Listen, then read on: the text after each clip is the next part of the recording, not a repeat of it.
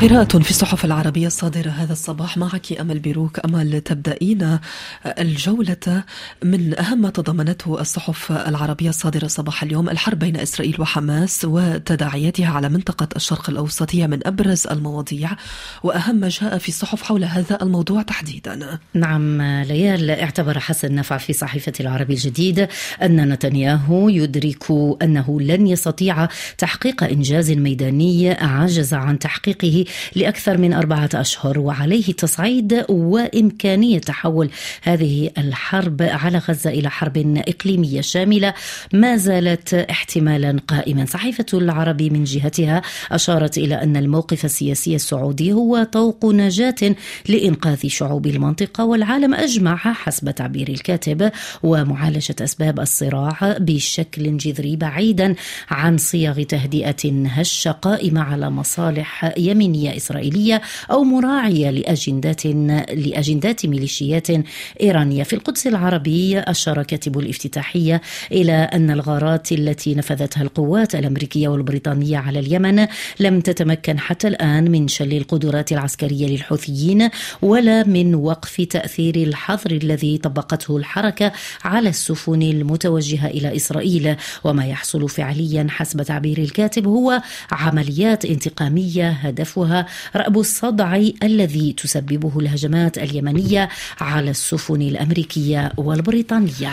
الهجرة في تونس تتحول من حلم إلى هوس. عنوان مقال نشرته صحيفة العرب. كتب حكيم مرزوقي أن حلم التونسيين الوصول إلى السواحل الجنوبية لأوروبا فاق كل خيال وأصبغ على هذه المغامرة بعدا ملحميا تنسج عليه القصص وتصور لأجله الأفلام. ناهيك عن المؤتمرات والندوات والأبحاث واللقاءات اليومية. واعتبر الكاتب أن تونس تستنزف على جميع المستويات وهي مهددة في مستقبلها الإنمائي حيث وصل الأمر إلى هجرة وهروب الكفاءات والتي تتمتع بالحد المقبول من الحياة الكريمة في بلادها. فلماذا اللوم على الفئات الأخرى من العاطلين عن العمل أو ذوي الدخل المحدود من الذين ضاقت بهم السبل؟ يتساءل الكاتب المرصد الوطني التونسي للهجرة أوضح أن التوقعات بمزيد من ارتفاع هجرة الكفاءات تتعلق خاصة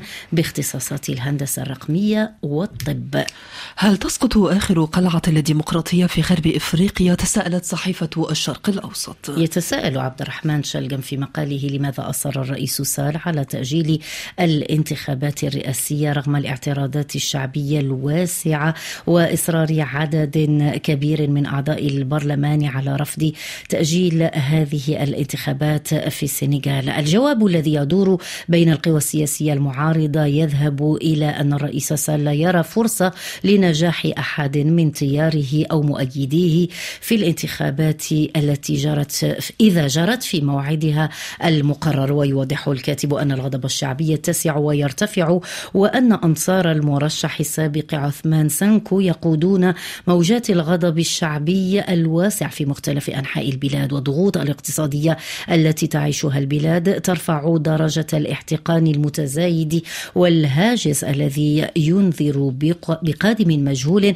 هو موقف الجيش السنغالي يقول شلقم هل سيتحرك من الضب أو هل سيتحرك حفنة من الضباط للقفز على السلطة ويلحقون الدولة التي تعد أيقونة الديمقراطية في غرب إفريقيا بشقيقاتها وجاراتها التي استولى فيها الجيش على مقاليد الحكم وتسقط بذلك آخر قلعة للديمقراطية في غرب إفريقيا.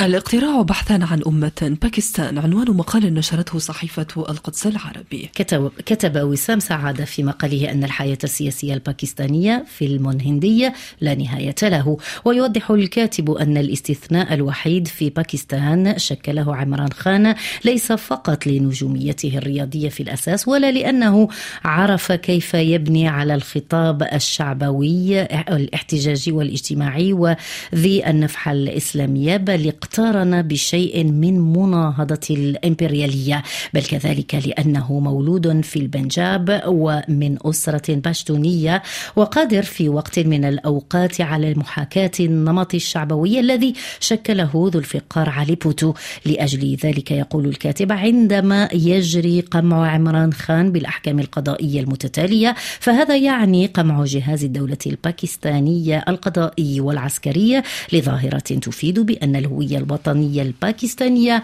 قابلة للتواجد. شكرا أمل.